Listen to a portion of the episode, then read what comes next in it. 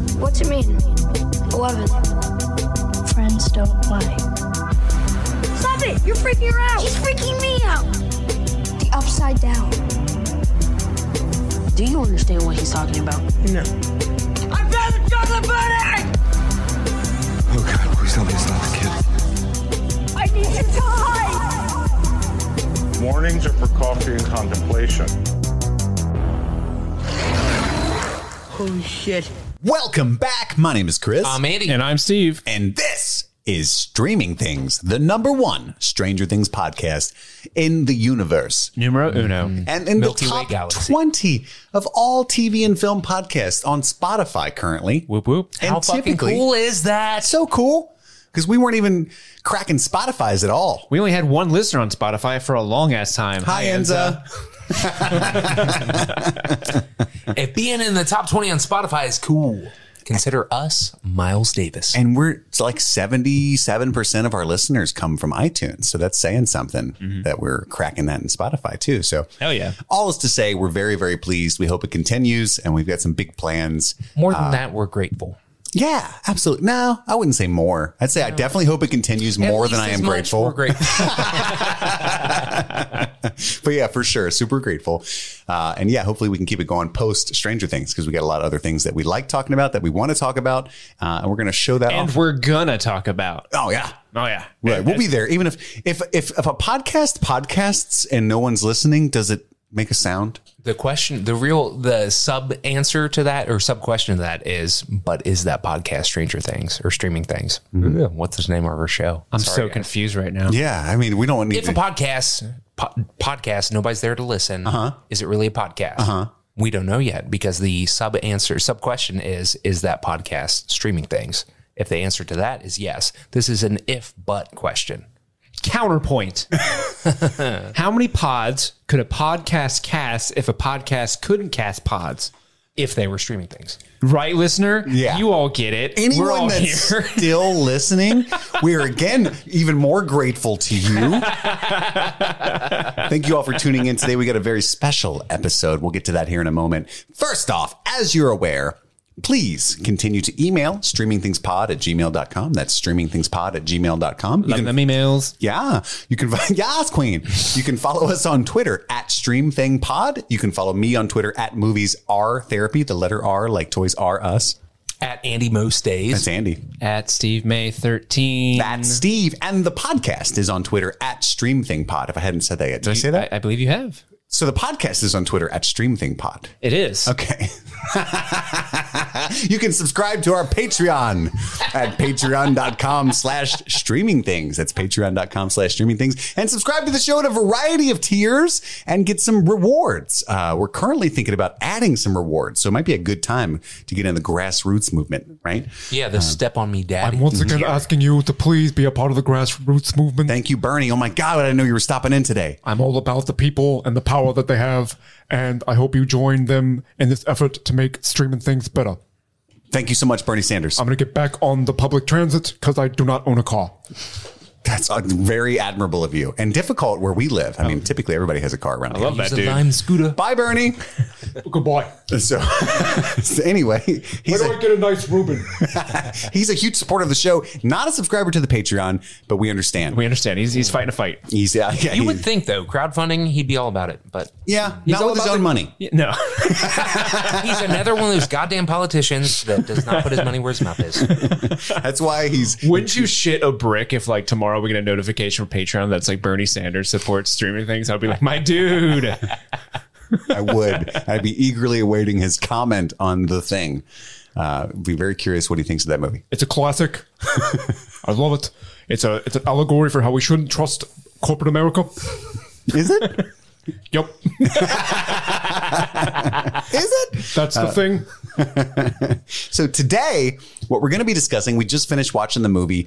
Uh, so as you all know, The Thing is what won the Patreon poll. So that episode should be live soon on our Patreon. Uh, It's already live, my it's friend. out there. So th- you can listen to our breakdown of 1982's The Thing. But a few people were sad that we didn't get to watch 1983's War Games. I thought it was coming. I got scared. Uh, and so we decided, you know what? We're going to watch that too. And we'll put it on the main feed because War Games was, I don't know when you're going to do it. I, I have that clip on us on my soundboard, listeners. I'm just hovering my finger over it just to fuck with Chris. I have the power to have William Regal yell war games at any moment. so War Games was one of the biggest egos that we missed watching the volume one of Stranger Things 4. Huge influence on a couple of the scenes in the first seven episodes of season four. Uh, and uh, Andy had seen it, but only as a child. And Steve and I had never seen the film. So we missed that ego a lot. Of, we got, how many emails do you think we got uh, about the War Games egos? Upwards of 30, more than 30, I would. Yeah, easily. just specifically about the War Games. Yeah, so and everyone was so nice. They're like, I don't know if you guys missed it, but it's this. And it's like, yeah, we definitely missed it. We got the one or two. You stupid fucks. How fucking dare you? It's just weird of Steve's mom to just talk to us know, that way. right? I didn't even know she listened to the we need show. thank you, mom. Fucking Patreon tier for her. yeah, she signed her Started email talking from, shit. yeah, not love. from formerly Steve's mom. she no longer claims she you disowned me. after your war games screw up. So we decided, you know what? Screw it. We're going to watch it too. So that's what we did. That's what today's episode's about. We're going to be breaking down scene by scene ish the movie War Games. War Games from 1983. Uh, and uh, and having a good old good old gas of a time about it. So like I s- uh, before we do that though, because it is technically a Stranger Things episode because this is a Stranger Things influenced movie. We got to do our Stranger Things Mad Libs. Oh my god, I'm not ready. oh my god, I didn't study. Whether you're ready or not, it's happening. It's happening, guys. Are you ready for this week's Mad Libs, which is entitled, or which is just titled? It's not entitled to anything. Mm-hmm. Yeah. But it's That's titled Mad Max. Ooh. All right. Who's I'm ready. Going, who's going first? I'll go first. All right. I need from you, Chris, a plural noun. Plural noun. Butterflies. Okay. Butterflies. Person in the room. Severus Snape. There's a statue. It counts. It counts. And s- we, as we know, s- statues are people. Mm hmm. Mm-hmm. Celebrity. Tilda Swinton. Adjective. Spicy, Number. Two. Adjective. salty. Noun. Dog. Is that because Miss Penny's chewing on something over there? She's going hard on that foot, my dude. Oh, that's her foot? Yeah, Oh, my that's- goodness. Miss Penny, do you taste good? You taste delicious. Are you salty? Puppy pedicure. Uh, I need a place. Phone booth. One of these days, I'm waiting for you guys to say Asgard for that prompt, and I'm going to say uh, Asgard is a people, not a place. Adjective, Tarnished. noun, Cucumber. animal. Dang, that sucks. You already used dog. Hamster. Adjective, Cumbersome. article of clothing, plural. Jackets. Vehicle, Flying saucer. coming in hot with a flying saucer. I love it. Noun. Built by Blair. I would really like to come in now. I built this saucer under the shed. I've been out here for ma- uh, what, day and a half to three days. I tore apart the other flying vehicle in order to make this flying vehicle. The tractor is fine. I didn't do anything to it.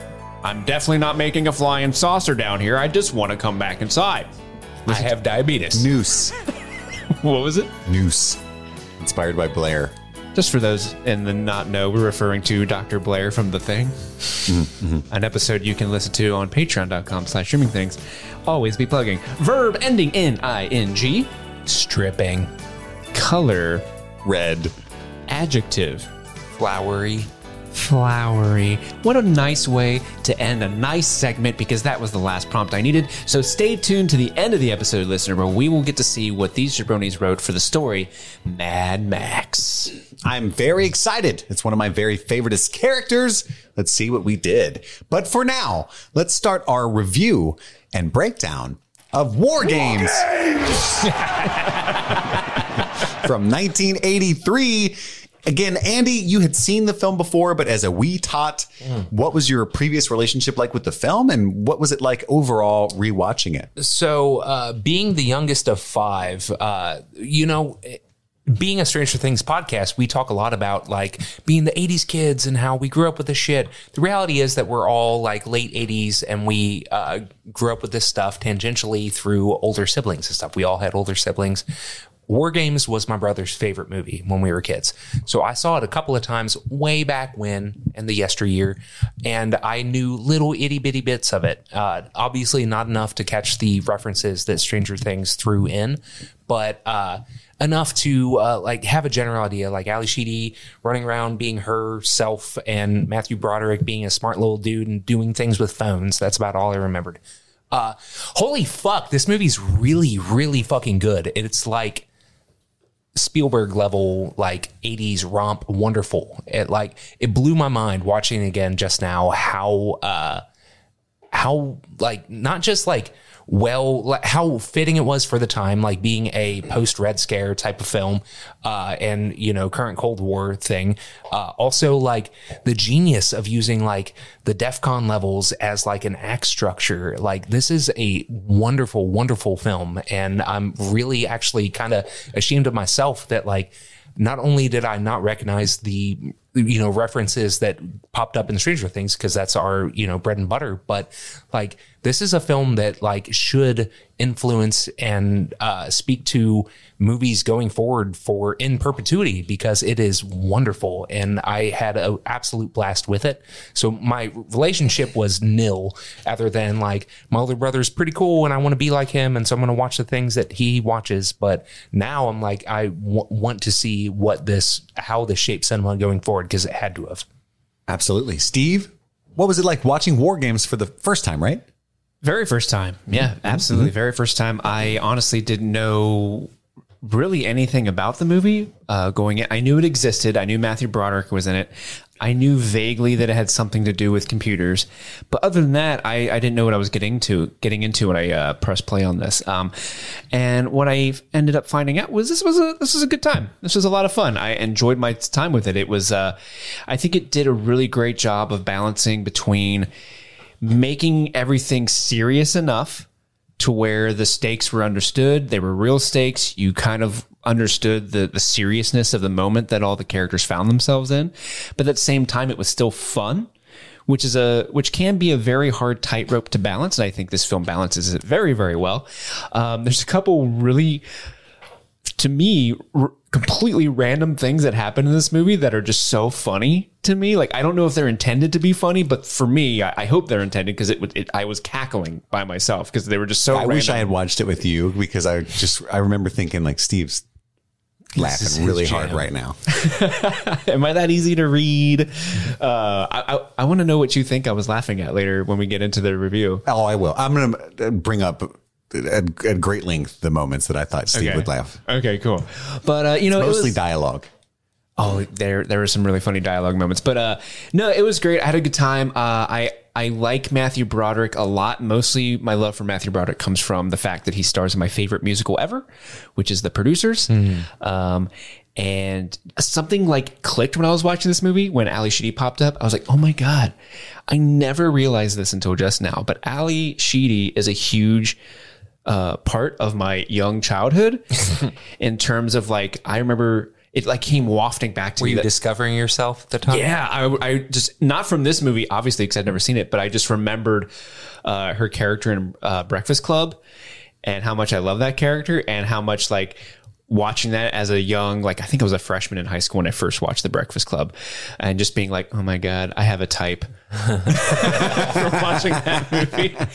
But uh, so yeah, it was great to see her in a completely different role. I kind of wish they gave her more to do because there's a couple, and we'll get into it. There's a couple things the movie I feel like inherently sets up with her character and then never follows through with it in any real meaningful way. Uh, but overall, I had a fun time with it. It was. Uh, I'm glad that the listeners um, kind of uh, brought to our attention that we were missing out on this uh, classic '80s film. But Chris, what about you? Uh, I had a great time with it. I, I liked it a lot more than I thought I would, and I don't know. I don't even know why I say that that way because there's no nothing gave me the impression that I wouldn't like it. Um, but e- despite my lack of uh, Cindy Lauper knowledge, I spent most of my childhood steeped in 80s stuff, not music, obviously. Uh, I'm a 90s music guy, but I've watched uh, just countless 80s films, a lot of which are trash. And I've seen dozens of times, right? I was a huge Jean Claude Van Damme fa- fan. Uh, I watched this uh, weird movie called Vikings. It's like a B film. Um, like it, it, like Conan looks at it like, ha, what are you doing? You know, that, those kinds of movies is what I watched for the most part, like Tom Cruise's Legend, stuff like that, right? And I, I literally had never even heard of this film until we were doing the recap for Stranger. And I'm 33. Stranger Things 4. Never heard of it? I had never heard of it. Wow. I looked it Oh, up wow. from the emails and was like, Matthew Broderick, what? Like, you know, I saw the original Tron. You know, I thought I was done. I've seen Tron. That's the pinnacle of movies. It is a movie that has computers. So I- you know, I didn't know what to expect, and I actually I rated it three and a half stars today on Letterbox, and I wish I had given it four based on hearing Andy talk. I think there was a few, even just scenes, but a few performances really that were pretty weak, and a few scenes that were just really clunky and awkward. Um, mostly from Matthew Broderick, I thought personally, and we'll get into that. But I thought there was a few like key emotional points where I was like that's the take they went with, you know, it was stuff like that, but structure wise. And it was really, really engaging. Like there's a few parts of this film that were really tense. And I don't Yeah. know if that was intended or not, but I was like gripping my chair. I was getting a little, cause I've been having some long COVID symptoms where I get short of breath and a little panicky. It's, it's we're not going to talk about it here, but that was kicking in. I was like, oh, um, this is fun. And then- it reminded me a lot this is fun. of Doctor Strangelove, probably intentionally. I think it's heavily influenced by that because there there is some satirical, uh, not as satirical, but there's some satirical ish comedy stuff that reminds me a lot of of Kubrick's film, which I also saw uh, like a few months ago for the first time. If I'm being honest, Love that movie. um, and it's, I think we should set the stage a little bit before I do the scene by scene. I got some stuff that I looked up and I'm sure Steve did too. But just so y'all know, uh, so like Steve mentioned, it's got Matthew Broderick and this is before, this is a couple of years before uh, Ferris Bueller's Day Off. So I don't know what he was in before this or where they pulled him from. I didn't do that much research, but I just know it was before he blew up for sure. And this is uh, Ali Sheedy. This is before The Breakfast Club by a couple of years as well. So um, there's a lot of new folks in this before she played Allison Reynolds in uh, in uh, uh, Breakfast Club, and then uh, there's a lot of really cool trivia. I don't know if you guys know how in- influential this movie was. yeah, this is this is a very influential movie in terms of like computers in representation in movies. Like I think it's Yeah. the first movie that ever even used the word firewall. It is. It's Yeah. the first cinematic use of the term firewall. Oh, Is that true? It is true. Crazy. Also, this movie inspired the Computer Fraud and Abuse Act of 1984. And uh, th- hacking wasn't even illegal until 1990. But in like the Senate room, I don't know how government works, but like, like the congressmen that were in the Congress room, they s- quoted this movie and I think showed the first four minutes of it to show the other delegates how easy it was for a citizen to use a personal computer to get into like uh, complicated systems that they shouldn't be in, and that hence created the Computer Fraud and Abuse Act. So this movie was like, like politicians were watching it, like, oh my god, this this played uh, famous famously in the uh, the uh, movie theater of the White House. Uh, Ronald Reagan watched this movie the day after it came out. And was this in our trivia? And I got it wrong. this wasn't in our trivia. I did not put, include this in our trivia, but Ronald Reagan did see this movie when it released, and apparently. As he was watching it, he turned to his, I think, chief of staff and was like, Is this possible? Can they really do this? We have to tear down this system. Yeah. uh, a couple funny things too. Um, William H. Macy is in this film. I didn't recognize him or see him anywhere, but it says he's an uncredited NORAD officer. Uh, when I was looking at the catch him cast, either. did not see him. This is the most, this was the most expensive set ever constructed at the time. It cost $1 million to build uh, the NORAD war room. oh, and it pays off in that climax with all the flashing lights and shit. It's a great set. It's incredible. And so, funny thing, that set was way more cool and advanced than NORAD's room actually was. They didn't have the technology for the TVs like that at the time. Those were all like rear projections to make them look like screens that we have today. Yeah. And so, like, uh, the director called it uh, NORAD's wet dream or something like that because it's like nowhere near actually that cool. It was it was interesting watching that set. I, I think I think the money is well spent because that set is amazing. Because as I was watching, it, I was just com- kind of comparing it in my mind, like how we see NORAD in movies today. And there's something to be said about those big blocky, you know, 1980s computers that are like double deckered. You know, they they- they come up about eye level, and then they there's like a second level with more buttons that you that light up, and you don't know what they do, but Mm-hmm. they're there. There's something about that aesthetic that I just love. And then you hear the old printers like. Oh, I do too. In the There was- background. There was a and- lot of technological Oh, mwah. nostalgia for me watching this movie, and I can't wait to get into that. Um, the the character of Falcon was actually based on Stephen Hawking, and they actually uh, wanted him to have a cameo in the film, but he declined because he didn't want to like be made fun of, and that's what he thought was probably going to happen. Mm-hmm. He was like, feel "Is it, it the Ready Player One guy had to have been based on him?" Oh, the um the the guy that Mark Rylance plays in the film. Yes, yes. I can't, I can't remember the, the crazy dude that created the uh, Yeah, the game. Oasis. The Oasis, indeed. I've never seen that. Him and uh, Simon Pegg. Really? Good. It's a good book. Ready too, man. Player One? No, I've never seen it. You would love it. It's very Ah, pop culture. You love Spielberg. I think you would. You love Spielberg. You're a Spielberg guy. I do Holiday. like Spielberg, but like modern day Spielberg is not as good as so here's the thing. normal Spielberg. Slight digression. Ready Player One gets shat on a lot. I've watched it like six times. It's, super watchable blockbuster. so fun. Indeed. Indeed. I would watch it with you again, Steve. It's not a great film, but it's fun. When I was watching this movie, I thought, isn't there a game called Global Thermonuclear War that's really shitty on old computers that I used Rolls to off play the as a kid tongue. at like Andy's house? oh, you got global thermonuclear war? So apparently there's not, but there was a video game based on this movie that came out in like 1984. Um, so what was it called? I don't know. Maybe that. Uh, I kept thinking that watching this though. Like, imagine these fucking senators watching uh, pe- somebody playing against AI, playing Call of Duty, Modern Warfare Two, and being like, "Oh my fucking god, we're at war with the Russians." Yeah, this is actual footage. They're at a terminal.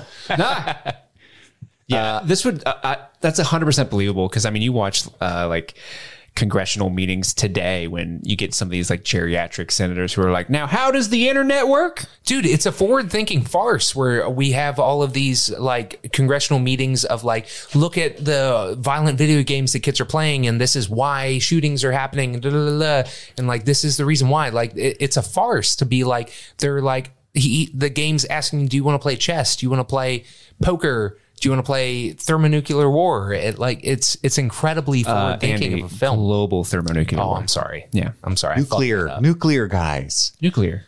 Nuclear. nuclear What did I say? Nuclear. did I say nuclear Yeah. and my wife does too. And I remember when I was a kid, everybody mocked George Bush. Like, he's so dumb. Look at him. He's Nuclear. he keeps saying nuclear. And now everybody around me says nuclear. And I just want to, it's not okay. Hey, Indiana Jones said nuclear, so I'm cool with it. That's fair. He was the coolest dude on the planet. Right. There's also a hacker convention called DEF CON, which is a nod to this movie, um, which I don't think they should all hang out together. Uh, freeze! Uh, yeah, apparently there's a hacker convention called DEF CON. And then lastly, perhaps the most funny thing, do you know the computer in this movie is called Whopper, W O P R? Yeah. That's a joke because Nor- King. NORAD really had a computer that ran like uh, war game simulations, and its name was BRGR, Burger. and so them calling it Whopper was a joke. I like that. And I don't know. I don't think this was. Oh, and also David's character based on a real hacker who can neither confirm nor deny that he accidentally hacked into the U.S. government by the name of David Scott Lewis. Uh, so that's a real person. That's a dude that's like somebody asked him, he definitely didn't do it, and he's like, maybe. Yeah, I I can't. can't confirm nor deny. But if you'd like to come back to my place, I can not tell you about it. Uh, which takes away uh, an ego that I thought I found because the guy, the you know Matthew Broderick plays David, and uh, Falker's uh, fake name that he goes by is Robert Hume, and I thought they were trying to say David Hume, like the two of them together would be David Hume, which is a famous Scottish philosopher that I was a huge fan of in college. That was a huge leap. I don't think it's true because David was based on a real person. Uh, but anyway, I wrote that down as well. I did look this up for you, Chris. This uh, War Games appears to be Matthew Broderick's second movie. What was his first? Max Duggan returns, Oh man, that old chestnut. and he was in the TV series Lou Grant before. So this was did. he was a relative unknown. Yeah, he was just at the beginning of his uh, career here. And so the director, John Badham, if you guys don't know, he had directed before this Saturday Night Fever in 1977. Oh, shit. And he went on to direct uh, Short Circuit after that. I love Short Circuit. Do you? Yeah, Johnny Number Five. No love sir- for Saturday Night Fever? I, I He's still working today, but not really. Doing the disco? Come on. I mean, g- I'm glad he can dance. The, I, those those movies were never really my thing. Like okay. the, like jo- anything John Travolta. Like John Travolta's original like peak career didn't care about. Grease? No, I don't care about Grease. Oh my God, dude. There's Jeff Nichols. a reason. amazing. There's a reason I don't care about Greece, and you touched on it in a previous episode where it's a bunch of 40 year old dudes pretending to be Yeah, kids. Like, you but got it's any a- girls for me? And it's like, I'm out. I don't care. But This it's is a weird. Good musical, man. Interesting. He went on to direct nothing of note after Short Circuit. Oh no. uh, a bunch of subpar TV shows. I know a lot of people love Heroes. I'm sorry, I'm just kidding. Okay, I'm not this kidding. is the peak of Badham then. uh, CBS Criminal Minds, uh, yeah, stuff like that. Psych, Hey, the first season of Heroes. the Psych is show dope. Constantine, Psych is dope. Oh, he did Psych. The show 12 Monkeys. because in Psych, Arrow. in Psych, awesome. there's like a uh, there's like a seasonal big bad that comes back. I think it's starting in season two. They introduce this character who's like supposed to be the the equivalent to that character's you know uh, equivalent. Like she see like uh, there's a serial killer that sees him as a rival, and she is played by none other than Ali Sheedy. Oh wow, Yeah. And so it's it's it's great. And she plays like an absolute crazy pants person in psych, and she's great at it. So she I think her character's name is Mr. Yang, I think. it was funny watching this movie because I think the only thing that Stranger Things took from War Games was Susie changing the grades for Dustin, and I think that Yeah, I everyone wanna talk else about was on to something with uh, the Eden character being Ali Sheedy's character from Breakfast Club. I now think that is true, Mm-hmm. and so it was a, it was an Ali Sheedy mix joke. But I don't know, like the whole crazy family with all the kids. That is not from War Games, and I don't know. Yeah, because the, the emails we got led me to believe that that whole situation with Right. Susie's house was like, oh, that's war game. So when I sat down and watched, I was like, where's the house? Yeah, where's all the kids? Where's the kid with the bow and arrow? Like Matthew Broderick went to his house. I'm like, oh, I can't wait to see all his crazy sibling. Oh, he's an only child. Okay, all right, cool. When are we going to go see, go see Ali Sheedy's house with all her crazy? Oh, we don't. There is something else from Stranger Things in this, not on purpose. It's more of a, a product of the times, but I can't wait to comment on it. Uh, but yeah, it's interesting that that was the only real allusion to this movie was the Susie Hacker Mm-hmm. stuff specifically. Um, but anyway, I guess let's dive into the breakdown. You guys ready? yes. I'm in. Do you want me to hit the spoilers? Uh, sure. We're about to spoil War Games from 1983, baby. All right, you guys ready for spoilers? Here we go. War Games! so it starts off, there's a crazy storm, there's some government employees, and Michael Madsen! Right? Baby blew my Michael Madsen! mind. Right. That blew my mind. When he turned, or when you first get a good close up shot of him, it's like, is that Mike? That, I mean, it, Michael Madsen. It literally took me all of 30 seconds to sit up on my computer chair and be like, okay, I'm fucking ready, War Games. Let's do this. Yeah. Didn't know he wasn't going to be in very much. the other guy's in a bunch of stuff too. But I recognized him, but I couldn't place him.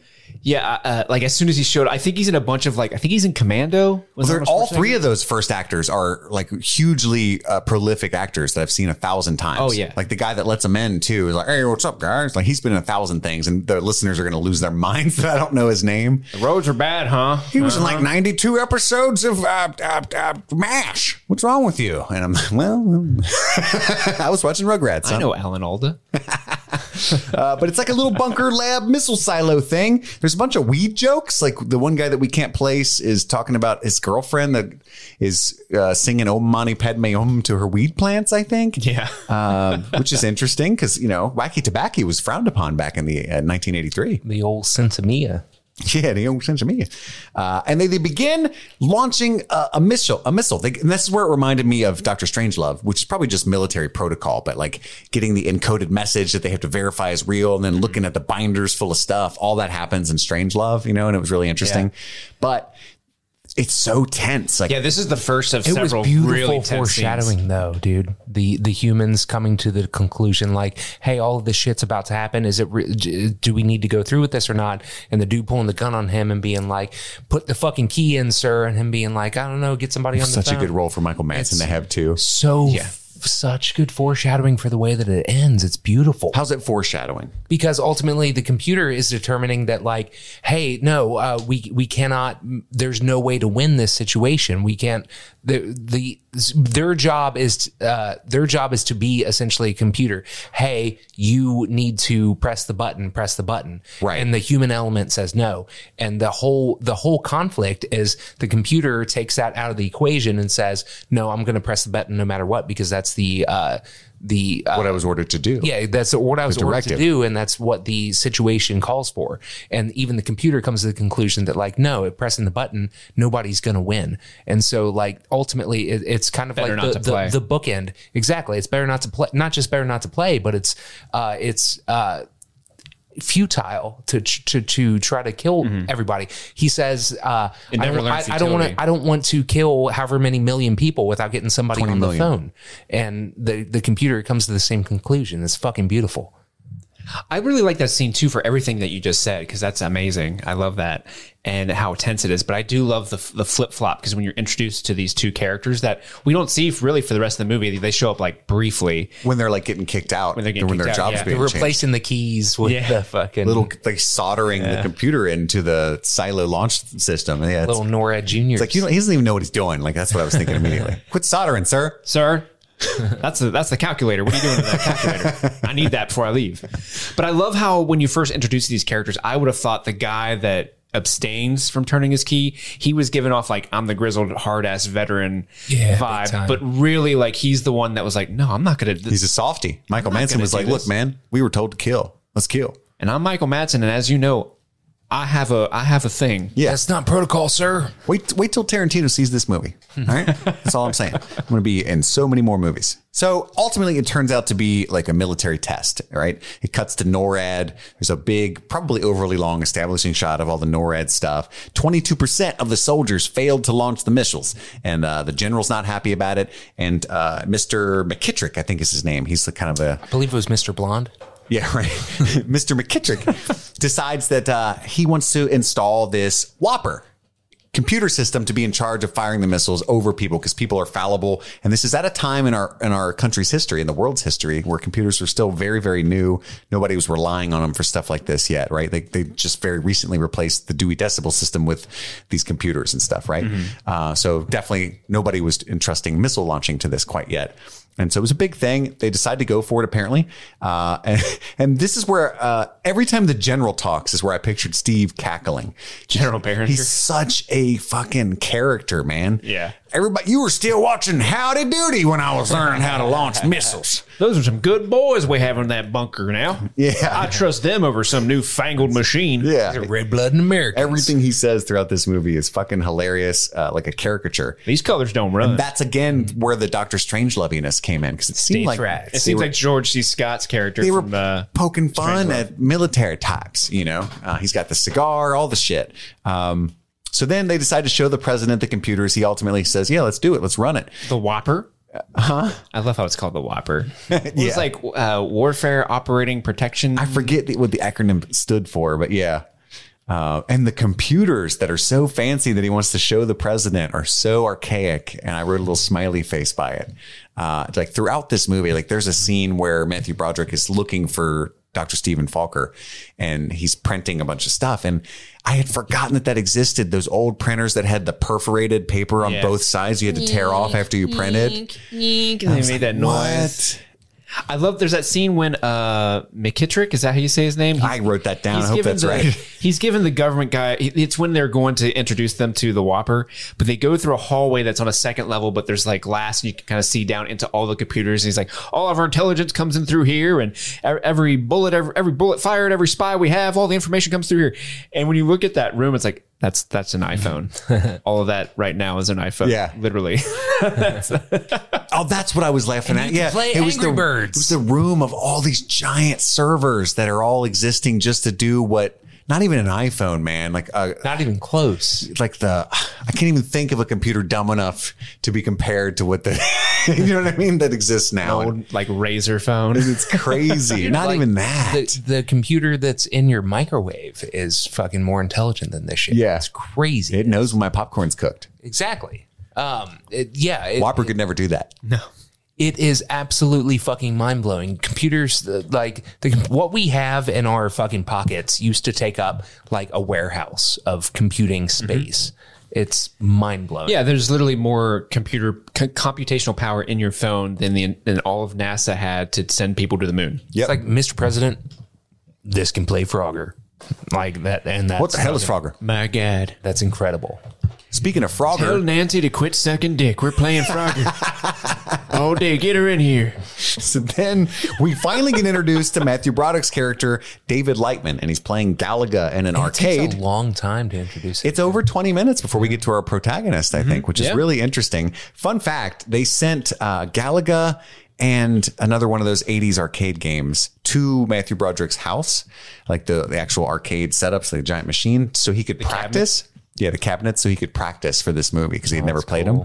And it's funny because so he's fascinating because there's nothing really like special about what he's doing. with He's that. trash. And the second time he plays Galaga, when Jessica shows up, um, or is it Jennifer? Jennifer. Jennifer Max shows up. I'm like, he's like on the second level when he accidentally dies because she's talking to him. I'm like, bro, what yeah, are you like What are he's- you doing, he's not- man? There's nothing special about what he's, "Ah, He's like, doing. oh damn, you owe me a quarter. You know, And I love that kid in the first scene that we're introduced to him, and he's like, uh, "What was the boy's name?" Like, "Hey Billy," and "Hey David," and he lets the boy like he's like, take over. I gotta go to because school. He's late for school, and I'm like, "What's that child doing?" yeah, he's gotta go to school too. that kid has to be in school too. probably learning more important things.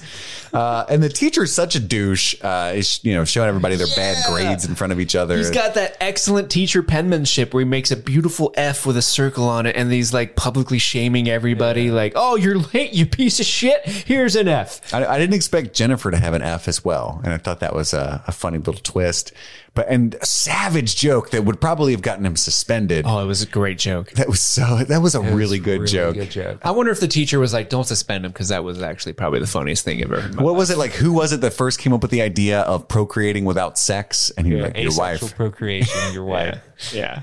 Get it? Because he didn't want to It's have like sex some with you. mild form of foreshadowing in a way, just like establishing like this uh, computational way of thinking of like get the job done and remove the emotional uh, aspect of it. What do you mean? Asexual, lost me. asexual reproduction is do it yourself. It's it's not Oh, you think that was more foreshadowing, well not necessarily foreshadowing, but like like thematic. thematically relevant? yeah, I dig it. I like to do it myself. Thanks, Steve, for your plus uh, I- Addition to I- I bet Andy's that dude's intellect. wife was an ice queen. yeah, for sure. Well, that dude was just a douche, and I don't blame her at I all. don't, I don't blame her at all. That dude, uh, yeah, he's got some problems. So he gets sent to the principal's office, where we can assume he gets sent often. Uh, there's a lot of cues for that, and then he gets the password off of the inside desk of the secretary. Uh, very unsafe. Andy's an IT guy. I'm sure you were just abhorred at the uh, password Don't write safety. down your password. don't do that. it was a different time. Just each one before crossed off. It was And the pencil? password's pencil. That was back in the back in the day when people were like, "No one's gonna break this pencil." Ain't no one. There's no such. There, no one knew what a hacker was. There literally wasn't hackers yet. So it like, wasn't password not until or one, two, 1990. three, four, at least Well, they those had used the already been fucking crossed out, word. probably. Yeah, right. I Go didn't into- read the list. Go into any website right now and try to make your password pencil. Every website would be like, "No, no, no, no, no, no, no. We need an uppercase word. We need a symbol. We need at least eight letters." And the symbol is going to be an exclamation it point. can't be an exclamation point. You have to have something other than an exclamation point. You can't use personal information, pencil dick. Yeah. That's what the computer will say to Yeah. you. Pencil dick. So uh, then Jessica Mack, she rolls up on a fucking scooter or like a moped. What is that? It's a it's a motorized bicycle of some kind. It's a Vespa. And she's like, hop on this hog. And he's like, all right. And they roll to his house. And then he wants to, he's like, oh, let me show you something. Which is, you know, never mind. So then he goes It's upstairs. in my bedroom. my parents aren't home. So she's talking about the grades and how they're going to have to do summer school is how the conversation gets there. And he shows her how he can. And this was fascinating to me because I didn't have a computer until ah, Windows 95 era, I'm Mm-hmm. thinking. Uh, and then he he's got like so much shit going on. And There's then he a lot. Puts the phone on the thingy, dials it in, matches a tone. I assume all that was possible, or the government wouldn't have freaked out. So that was like an early internet thing which is what Susie was doing, which is why they told us to watch War Games. Yeah. And then he gets into the computer's mainframe or whatever, changes his grade to a C, you know, conservative. He, he doesn't want to. He does. He wants to be subtle. He doesn't. but want then to he get switches caught. hers from an F to an A. Yeah, I thought that was going to come back at some point. I know. I thought that was like a bad thing, but it wasn't. It was actually really cute. Uh, she doesn't want her grade changed. She's a goody two shoes. Uh, you know, she's she has integrity. Or she does leaves. she? He changes it anyway. Right. Uh, and then this is where I wanted to talk about. So David Lightman, Matthew Broderick, his dad is fucking Ted Yeah, to a T. but but I will say, if Ted was an actual human being, what do you mean? What like this guy is as lame as Ted, but minus being shitty because this dude's like, yeah, I'm an old man. I'm not cool anymore, but I do generally seem to love mother people in my life. Andy, you got anything you want to say to defend Ted? I'm. I, he should have absolutely sealed those trash cans, and that's on him. And he deserves the- what's coming to him. like, I mean, j- you if if if Nancy made dinner and the corn on the cob was raw, Ted would just be like, all right, I guess I'm eating this. What I'm did a- I do? What I do to deserve this? what I do. I love how I, I was making fun of him, but I also admired his butter technique because he buttered the bread, Oh, over that buttered was it, genius. and then ah, like ah, masturbated the corn to get the butter. yeah, dude, he buttered the That fuck was- out of that corn yeah. without ruining the stick of butter and without dirtying his hands. That was- I'm going to use that from now Very on. smart. that was a really clever way to you think- do you think- butter an ear of corn. Do you think Ted Wheeler does that shit? No. No, he- Ted, Ted Wheeler would never come up with that. No. And I like how the, his wife was like, the mom's like, isn't it great? We get all the vitamins A and D. And he's like, can't we just cook the corn and eat pills? and I was like, yeah. This was another one of the things where I'm like, this scene's hilarious. I don't understand why it's in this movie. Exactly. There's a ton of this. This movie could have just as effectively been hour Hour 20. 49, maybe. Um, no, wait. That's it is like an a hour minute 49. less. It could have been like an hour and 30. Yeah, for sure. Yeah. Cut out like the NORAD establishing I'm shot. and- glad, I'm glad this is in here, but it was the, now I know how to butter corn better. yeah, I learned something today. Uh, so then, Screenwriter was just like the people need to know. Look what I did last night. I've had this trick up my sleeve my whole life and I just need to share it. So the next morning, uh, they're eating breakfast, and uh, David Lightman is looking at the magazine and sees like an ad for Protovision uh, and some kind of like computer games or something like that. Decides he wants to.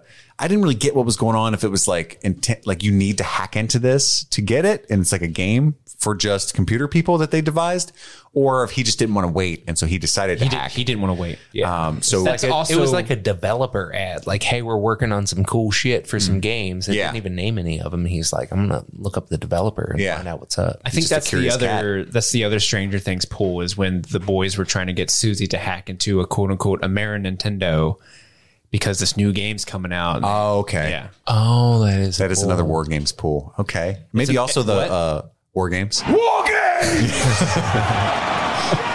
So then when he goes upstairs to his like apparati to, to do this, he look at that fucking floppy disk he pulled out. It's not even Oh, what yeah. I think of a floppy disk. It's the actual floppy ones.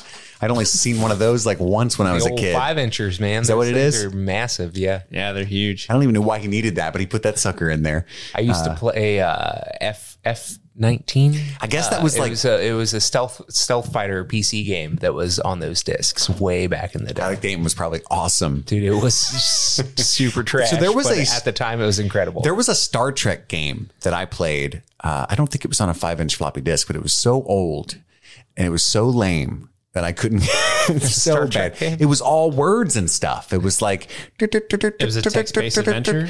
Kind of. Uh, There was like a little bit of symbols and visuals, but for the most part, it was like, which planet do you want to go to? And you would type like five and it would be like, okay, here's what's going on. Which one do you want to do? And yeah, shit like that. And I was like, this game sucks. it was probably I don't want to read. then uh, I wanted to read, I'd go to school. So he, I guess the floppy disk was some software that he had written to uh, test the different numbers to find out which one was there. So it's going to go through all the different permutations of phone numbers at the 311 area code, which typically they would have used 555, but 311 is like 411 or whatever. So it was harmless. it's just an iterative information. ping. It was really cool going like step by step. Like the the actual like code like theory in this is pretty spot on. It's awesome. Yeah, I was, I was, I think that we already talked about how, uh, how influential this film was, but watching it, I bought that all of it was real at every point. Hmm. Um, so it was really cool. So Jessica Mack shows back up, changes her mind, decides that she does want her uh, grades changed. And this is where he's at the arcade, and I wrote, "He's trash at Galaga. Uh, get good, bro." Get good. Uh, and then so they, he shows her all kinds of cool stuff, tells her that he already changed her grade. She wonders what the computer's doing. They hack into Pan Am. Uh, all this kinds of was stuff. the other scene that maybe just like "Wh- wh- what what this is wild at least m- you know maybe i'm over overreacting to this but the this scene when he brings her back into his bedroom i was kind of flabbergasted for half of it because half of it matthew broderick goes into the bathroom and he's just talking to her from the bathroom i'm just like why would you do that? It's so that's such a strange way to block a scene when it's like, hey girl, I'm clearly interested in and have only hung out with once before this. Uh, can you wait here? I'm going to drop a deuce. I'm gonna go take a shit real quick. While I'm dropping a deuce, I'm going to talk about real nerd shit. Don't touch the Through keys. the door. Don't check that folder. Mark taxes. She's like, I'm gonna go grab a cup of water from the That's, glass. that been happens hanging later. out. And I I'm was like, ew. just drinks the bathroom water. oh yeah, yeah. Anyway, The like glass was in there the whole time. It's got poop particles in it, man. Uh, and then so he, yeah, you know, books a flight for her, or at least has a reservation for her, which comes back later in a really clever way um, to make it look bad. He asked for smoking or non-smoking tickets, which I thought was really fun. They don't have that. You can't smoke on airplanes anymore. Interesting. Uh, and then he gets into the mystery company and just says, log on. And I don't know about the accuracy of any of this, but it was really funny to me. He's like, yeah, I can just type help. I think this is where the movie gets a little movie-ish and No, fantastical. that's actually super duper accurate. You- you can just say help. yeah, you can absolutely say help, and it will like uh, depending on what you're trying to do. Like if you're using like command prompt or um, terminal in Apple or whatever, you can say uh, help, and it will give a list of commands, potential commands, and like the syntax and stuff like that. Yeah. it's actually incredibly accurate. Well, b- well, I guess later on when And the the, but computer's then like, the "How are you computer's feeling?" Like the computer says no, like it doesn't offer any help, and it's like that's like a ooh. yeah, and he gets he has this curious bug. He has to find out what's going on. He won't give up. That's why his friends call him Whiskers. What's he ultimately type that gives him curious like something? a cat. games, Uh, and then it lists the games. Because he doesn't get N, but he gets far enough to get really I interested. don't remember what he initially typed. I think he Let me- types games or list games, and it shows uh, chess, tic tac toe, um, backgammon, and Some- then something's- global thermonuclear Falcon's war. Maze. Falcon's Maze was the first Mm-hmm. one, yeah.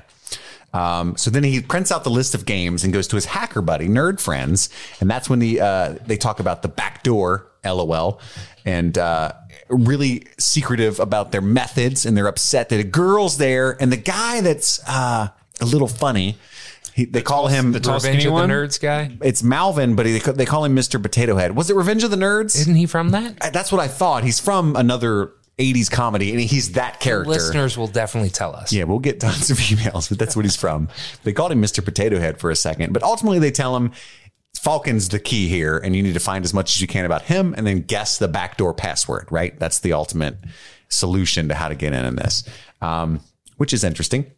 I wonder if program. I guess they did because so much of this movie is so accurate that programmers would put their own way in before they sell it to other companies, and they could be able to get in something like that at any Oh, that time. 100 percent happened. I'm Absolutely. Sure. Yeah, That's cray. 100 percent. That's cray. Dude, I feel like I wish I was born in like the late 60s and could go back in time or at least just go back in time now and just rule shit when computers first came out like these guys are doing. You know what I mean? Yeah. Cuz it's like now hacking is mostly unable to be gotten away with, but really difficult. And back then it was just like It's all phishing. It's all trying control to get alt at- delete. What'd you do? I don't know, man. Deleted Vermont. You get that all the time. Like you're a fucking wizard. It's like no, this is actually super simple, and I just learned, and you didn't. Ninety percent of IT is I'm better at Google than you are. Well, it's like at, at the end of this movie, or I guess the end of Act Two, somewhere around there, when he hacks into the payphone by unscrewing the receiver and using a piece of metal. I don't know if you can do that. So there absolutely used to be a thing where you could uh, play a specific tone into a payphone. Um, I, and they, th- it's actually referenced at least definitely in the book of Ready Player One. I don't know about the movie, but you can uh, absolutely play a specific tone that would uh, essentially tell it, "Hey, I've received money, and now you, now I can make a call." Yeah. Um, and so Yeah, there was a there's there's I think one of the guys that consulted on this movie used to do that to get out of paying his phone bill. yeah, Like, yeah, he- exactly. He would play that every. Well, time that's he- what I guess. you could like a specific whistle. Back in the Yeah, day. it, it was an actual whistle. It wasn't like a tone that they're using in the movie. It was an actual like physical whistle that he would just hold up to the phone and, and it would simulate that noise, and that's how they got away with it. Well, that's wh- I guess how because she says because it's dialing every single number to find the Protovision company, and she's like, "Isn't this crazy for your phone bill?" And he's like, "There's ways around that." That's probably what he was alluding to. Is that he Yeah, was, yeah. I have no idea because uh, the parents were like, when the uh, Pentagon or whoever is starting to call, or no, when the computer NORAD is or Joshua is starting to call him, they're like, "That's your phone ringing." I'm like, "You're paying for an extra phone bill for just for him," but I don't know. Like, yeah, there has to be some something silly going. I know when when I was a kid, we all had one line, and if you wanted to be on the internet or Mom, get off the phone. yeah, or talk to a girl, it was. I mean, I, I'd be on the phone with Chelsea for like four hours, and then my dad would be like, "Jesus Christ, did anybody beep in?" No, because eventually we did pay for two like lines you could switch between, right? Um, no, for sure, definitely not. But they did. I, just, I wasn't hanging up. But they did. And like your shitty brother could like hu- you could hear mouth breathing like an hour into your conference. Get off the phone, Andy. He had a brother named Andy, not me. yeah, different Andy. Andy wouldn't come to my house and listen to my conversations. yeah, you would. He knows. uh, yeah, you would. Yeah, we all know I can't Andy. know that shit. So he decides to look for Falcon, and there's this like montage of him doing all kind of research at the library, uh, which they do in Stranger Things when they're looking for Victor Creel stuff. There's all the uh, what's the machine called that you can look through old newspapers? Microfiche. Microfiche. You guys made that up. That's an actual term. You've never heard of microfiche? That's a reference to the boys that I watched last night. Oh, okay. I haven't watched the newest episode yet, but I'm excited to. Th- sorry, I, I didn't bring this up before, but uh, the second moment in this movie where I was like, what the fuck is this scene? Was when Ali Sheedy comes back. Uh, well, maybe we haven't gotten to that We're yet. about to get that's the next scene where she Okay. jog when she's jogging. that too. Yeah, so she's jogging and then she stops at his house, uh, and that's where she yes. learns about Falcon. So that's the thing. So she's, And that's she when she jogs drinks up the to her bathroom house. We, she jogs to his house, which in and of itself is like, okay, she's physically fit. That'll come back later, and then it will be important. No, but then she, A tiny bit. His- in his- a way, she wants not- to swim and he can't. but not really. Everybody can swim except him.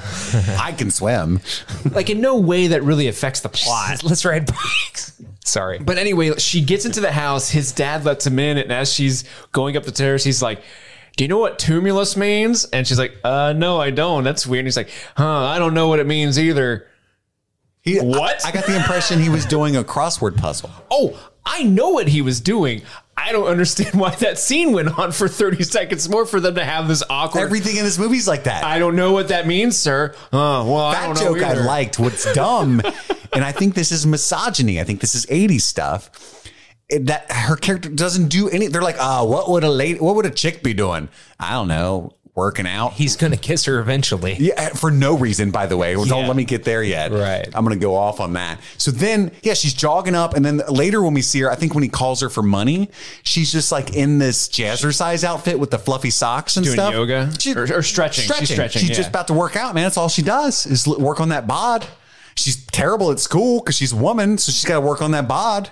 Like that, that's what the, the impression that the movie gave me 100%. They gave so many hints like Ali Sheedy is physically fit. She is. You all thought about she was going to like fitness. lift the computer up. I like that Steve thought this was Chekhov's exercise. I thought it was. Throw, throw fucking I thought- Joshua into the ocean. She's going to towards- get to the bomb before it blows up. Towards the end, when they're like, we have to and get then into the swim it base. to another country. God damn it, Steve. No, when they're running to the base and they're like, the base is going to shut down. Be here quick. I thought she was going to be the one like, I got it, and sprints up there before all these other fucking nerds and Steve, stops this movie the was made board. in the 80s. I just don't understand why you take time to set this up about this. they were, person. weren't putting any effort into her characterization at all. That's what I, mean. Did Tumulus means full of mounds, Steve. you just Google that? Yes, I did. yeah, he's just doing a crossword puzzle. I like that little touch. But uh, so she learns all about Falcon too. Uh, and there's a little, there is a good joke there uh, where she, he's like, he's dead, and she's like, oh, that's really sad. He doesn't look old. He looks. By the way, I don't know why she's like, he looks good. That was a weird comment to make. I felt like, I mean, it's fine, but it was just out of place. And then, uh, but she's like, I mean, have you seen John Wood? Right. Uh, Damn. She's like, well, how's he dead? He looks so young. And he's like, he's 41. And she goes, oh, that is old. And I thought that was funny. um, his whole family died. His wife and son had died. And the son's name was Joshua, which then he gets clued in. Oh my God, that's probably the password. Types in Joshua. It is indeed. He gets in. And I love how excited they are about the shitty game that they think is a game. And that's what made me reminded me of the Star Trek game and stuff. Cause he's in global thermonuclear war. And it's just like, uh, who do you want to bomb? One, two, three, four, or five, or whatever, right? Or type in random countries. She's and like, what's a missile trajectory? it cut. Yeah, oh, I yeah. don't know. Exactly. Why are they making her so dumb? It's trajectory. You're 17. And then he doesn't know either. What's a trajectory? I don't know. But he's drinking like he's on his second Coca Cola and he's all jacked up and excited. Uh, Tab. Is it tab? I'm so sorry. Because I wrote the note. They're all hopped up on tab. He's like on his second tab, like, oh my God, who should we bomb next? And she's like, I don't know. This is so exciting. And I'm like, is it? they were freaking. Is it though? God, if you showed them Doom, they would shit their pants. Uh, and then we cut back and forth between them and NORAD. And the guys at NORAD are freaking out because they think this is real, right? That the Soviets are attacking them. And uh, they're like, uh, get on. And this is where I was like, Steve's fucking loving this because the general's like, get on the sack right now. Uh, smoking his little cigars and shit. Uh, taking us down to DEFCON 3. All this stuff, right? He does that thing that people do with cigars in movies where they like sniff the cigar, but a little too sensually. Oh, he ran that whole nine inch Dude, thing he's- he's across the bridge. Oh yeah. Defcon five. Uh, and then the next day, Jennifer and David are both watching the news simultaneously, and they find out that the quote unquote game they were playing was real, and it's all over the news that a simulation had been hacked into and took us to DEF CON 3. He gets really scared because they, he knows that they can trace the call. Uh, but somebody at NORAD And says that despite that being on the news, where it's like, "Hey, this was not definitely a fuck up," the the U.S. government is still like, "Oh, nope, that wasn't a fuck up. We're definitely about to go to war." Right? Like the whole rest of the movie. that is interesting. That was the funniest thing to me about the movie is that that event got on the news. Like, Yeah. I feel like the government would be like, Definitely not telling anybody about What? that. what do you mean? Just, just normal Tuesday. Yeah, that's where the movie had a little too We much faith super in the government. almost bombed Russia, guys. Just here. CNN. Let me sniff my FYI. cigar and tell you what's happening. We almost put our sack on Russia today. We're just going to be honest with you, news. High five me, news. Who's up for putting sacks on Russia? Am I, am I right? Am I right? Dude from CNN gets it. Bones. he knows. He knows what I'm talking about. Uh, and then so the War Games calls back, which we know uh, eventually that's what I wrote, but eventually it gets called Joshua. Joshua calls back and Joshua wants to play. you want to finish the game? Actually, what you pay? And that's how the FBI finds him because they'd only tracked him to Seattle at that point. But then the connection was made again. Uh, the FBI picks him up in a classic movie FBI way. They got a van. They got a couple guys with the uh, earbud thingies. I don't know if they didn't have earbuds yet, but earpieces. There we go. Is that earpiece? Yeah, they pick him up at a 7-Eleven. Of course. You know, he's getting his big Slurpee on. he was about to get one. that had like a third of the cup full when he had just walked out of that place. And I was like, mm, no, unrealistic. Rookie move. You fill that shit up. Yeah, you drink some, fill it back up. Yeah. Duh. Exactly. Duh. Duh, man. Uh, Get your little free sip on. I wrote down dude's lame joke. I don't remember what it was or where there was a lame joke, but there was one here. Did anybody recall? Oh, r- oh, yes, I do. It's when he's given the tour. They're given the tour to some Oh, people yeah. of the And he NORAD presses the room. button. and he gets this. He's like, "Now I want you to sit in the seat," and she sits in the seat, and he's like, "Now press that button," and she's like, "This button right here," and she's like, "Yes, ma'am." She presses, "No, no, no, that button! You just nuked Russia!" gotcha, you dumbass! and they put on like a, the screen that's like, "Welcome Birmingham residents" or something. yeah, it's like a school field trip or something like that. And do they do that? I read about it. They do. Do they do that? They do. Interesting. they do uh, let tours go through places like that. Indeed. Interesting. Uh, and, And they press the red buttons as well. So then they're all discussing David Lightman, Matthew Broderick's character, and they're it's a really funny exchange with the general, and they're all trying to paint him as like a Soviet spy. They don't want to believe that it's a high school kid that accidentally hacked into their system, which would in fact have stopped the entire movie. And he goes, "It's a classic case for recruitment by the Soviets because he's an underachieving but smart kid, all this stuff, right?" That's What? actually really forward thinking, like as far as I think it was current thinking because I mean this is post McCarthyism and during the Cold War, right? So yeah, fair. probably. How, how are we? what are you not- freaking out about, Steve? I'm freaking out. I'm freaking out because right before this scene, uh, McKittrick, is that his name?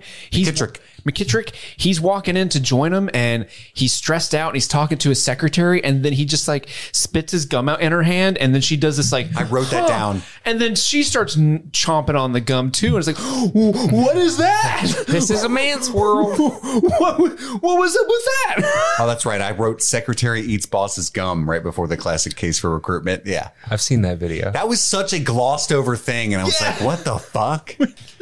Nothing. and no- they didn't come back like that. They were close or friends or This was something. like and that's a thing. 50 years before COVID, man. Holy shit. It was sophomoric misogyny. My I was Four audi- stars. I was in my apartment by myself, and I audibly like got up and started throwing my hands up, at the screen, Gesticulating. like, what is? What was that? He tries to tell him Joshua called me, uh, and then that's where the uh, p- plane thing comes back, which I thought was really clever. Who are you going to Paris with? Because it looks really shady. Like he's working with someone Genius. else. He was about Yeah. to leave. Genius. Yeah, there you very, go. Very good. Very good pull. Very good writing. I agree with you, Andy. Uh, Joshua is still playing the game. That's what Matthew Broderick uh, figures out by kind of unwisely hacking into the director of NORAD's office computer, and the secretary's like, "Oh my god, you spy shit!" In clear view of everyone. yeah, everyone's just looking up at him like, "Hey, quit." What are you doing up there? Wikipedia. Let me back in. I really want to come back in. Now, I may be just a simple general, but I just have a quick question. Why is the suspect of espionage in your goddamn office Alone, Oh. alone? unhandcuffed. I'm just going to say this is not a good look. I'm telling the I will, president. I will be having a. You know where we should move him? The place with all the drugs and the recordings. Let's let's put him there. I'm just going to say it. Your new defense system sucks. I'm not a fan. That was his big line at the end of this movie. Yeah. It sucks. It sucks ass. It doesn't lick tits. Not at all. It kicks dick. the Whopper kicks dick. All right. Then, and then uh, the drawers. ah, Andy, you're right. The more that you talk, the more I just want to go down on this movie because I think it is good. It's clever. There's Mm-hmm. You not- want to go down on this? Yeah, let's fucking go. like there's the scene where he's locked in the room by Lift himself. that little hood up Oh. and just go to town. Only one of the drawers is unlocked.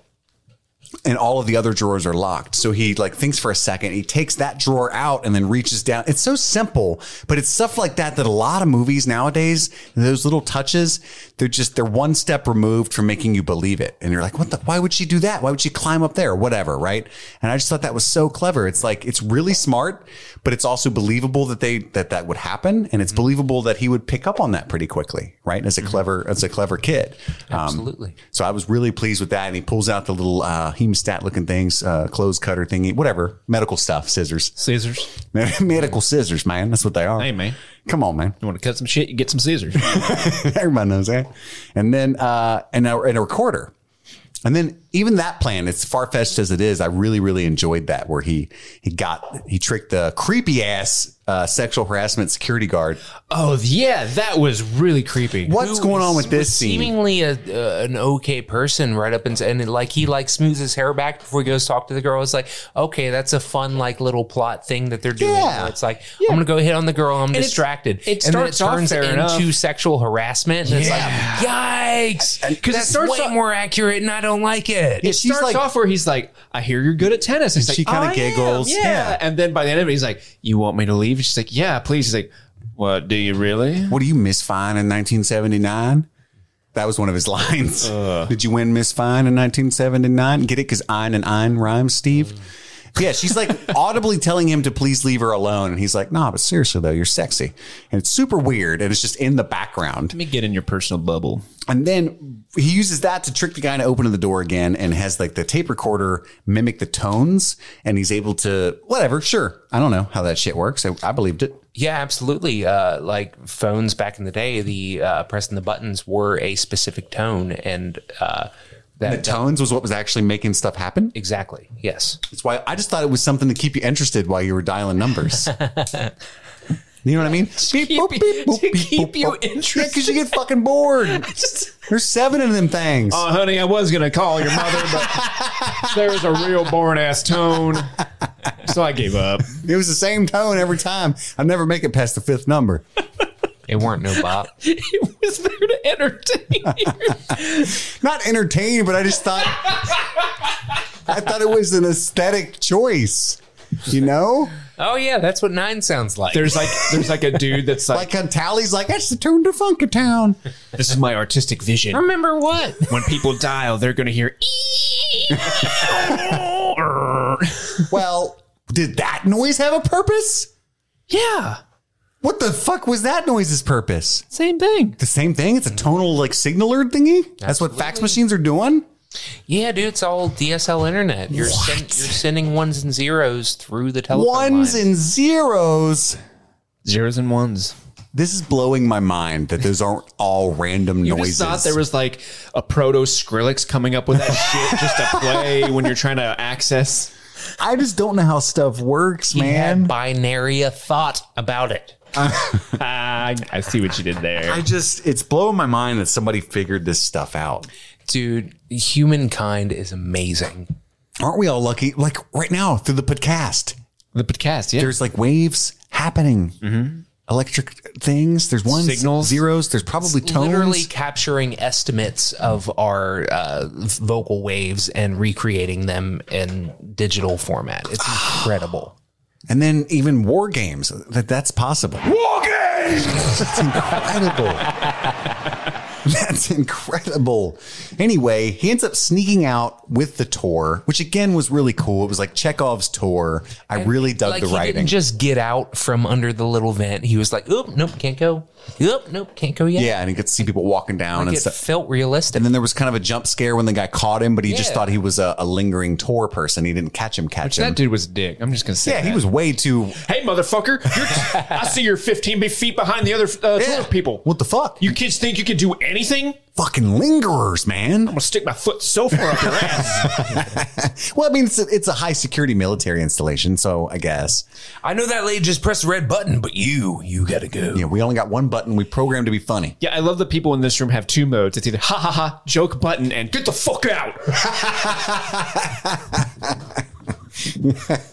Uh, so he does sneak out with the tour. He has no dime for the payphone, and so he hacks it. And now he's in Colorado. Is that what he said eventually? I Yes, need yeah, to that's fly to where- Oregon. They were gonna Yeah. take him to Denver. So, oh, so he ended up. Wait, what? They said that they were going to take him to Denver. Yeah. Oh, so they were in Colorado somewhere else, and Denver was the next place they were going to take him. Yes. Okay. Interesting. So they drove him all the way from Seattle to Colorado to talk to the. Oh, is that where NORAD is? And everybody that's going to email me knows that. I, Probably. In this movie, at idea. least, yeah. probably. I'm just, I'm sorry in advance. I didn't know. I don't know where all our government installations are. I didn't memorize that. Uh, so he hacks the phone, which again I thought was super cool. Um, and then uh, why- then I wrote, "Why is Jennifer always exercising?" so I, I had the same thought as Steve. She got big socks. That was the thing in the '80s. What were those socks for? yeah, she Were they like sweatbands for the Yeah, feet? make you sweat. Uh, well, also, uh, Compression? you used to frequently wear uh, little weights on your legs. Like, so if you're jogging and stuff, that it would burn more calories. yeah, That was a big thing in the 80s. sure. And big socks. Yeah. Big socks to hold the big weights, my dude. So th- the main NORAD center is in Alaska, but there is a Cheyenne Mountain complex in Colorado. Thanks for that research, Steve. Quick on the button there, friend. You're welcome. You're a gentleman and a scholar. I'm probably on a watch list now because I just searched where is NORAD. So- so they, Where do the Supreme Court justices live? Oh shit! They cut back to NORAD, and one of my favorite Steve lines in the show happens because they're convinced the Soviets are attacking again for some reason. Definitely not a simulation this time. And the guy leans over to the other little computer clerk and uh, he says, I just hope they don't make, or he's like, You ready for vodka, son? And he, because meaning the Soviets are coming. And he's like, Absolutely, sir. I just hope they don't make me eat none of them damn fish eggs. What? That's also I, actually kind of really good, like just writing to establish like you have to assume it's not a simulation, and like that's what they did at the very beginning of the movie. Sure. So even though like they- Yeah, they 'cause that know was a all this simulation. shit's going on, they're like no, like they are attacking, and we have Every to time assume this that at happens, all they are times. they have to respond that way. That's what Yeah. they're trained to do because it could be, and millions of lives are at st- American lives, no less. yep Merkin. That's that's more important. God damn it! So then he flies to Oregon with her money, uh, Jessica's money. That's why he called her. And then she's there. So she flew as well. Oh no, he went to the airport and then she just drove there. Yeah. So she met him at the airport where he was going to pick up his tickets to fly. And she drove instead. Yeah, it was like a three hour three hour drive, so like a fucking twenty minute flight. Yeah. He's like, damn, you're really, really costing lives here, potentially, over wanting to join me on this. I, I love this is just another aspect of them doing Ali Sheedy dirty where she shows up and she's like, Are you in trouble, David? What's wrong? Did they find out about what you did to my grade? Is this because you changed my grade? Yeah. I actually really like that joke. And it doesn't paint her in the smartest light, but I thought it was a really funny joke. Uh, and then they have this like semi serious talk on the ferry. And then out of nowhere, they kiss for no reason. There was no like, No, she kisses him on the cheek here. Like there was the awkward, like he puts his hand like on the back of her neck underneath her hair, like they're about to kiss, and then she she goes in for the the cheek smooch. Um, but the real kiss happens after the uh, the tic tac later. tic tac. Tic tac toe. Tic tac toe. you know, instead of saying tic tac toe, you just say tic tac. No, they kiss on the lips on the ferry. No, that's on the cheek on the ferry. Andy's right. Really? Yeah. Yes. I'm just confused because I wrote "They Kiss" and I was really mad. There was like and I a- never wrote another kiss note, so I'm just like, I must have not been paying very close attention at this point. You just got uncomfortable with the forced sexuality between these two yeah, because they characters. hadn't built they- enough yeah. at that point at all. I mean, it's moot because it's basically a kiss because he, like Andy said, he puts his hand on her face and she gets the cheek and like it's like okay, well, at that point, Sure. Yeah, I just think it wasn't earned. Yeah. I'm with you, Andy. the ferry scene was weird too because they they board the ferry during. And this is one of the times where Matthew Broderick gets like, "Oh, I just don't know, man. Like it's just crazy and you all." don't even believe me. and it's yeah, and it's like it's not working for me. And I know he's a really good actor, so I'm just like, She's ah. like, I've literally been here the whole time. But anyway, go on. the the ferry shots are weird because they board the ferry during the day they do the cheek kiss now it's sunset and then they get across the lake and it's daytime again Well, they wanted the kiss to be on a sunset. well i know why they did it's just funny that they're like ah we don't need to film them arriving on sunset it's like no this- one gives a no the, one cares The beach scene where they play football and Top Gun Maverick, and it's all it's either sunrise or sunset, and that makes no sense because when does this class start and when does it end, right?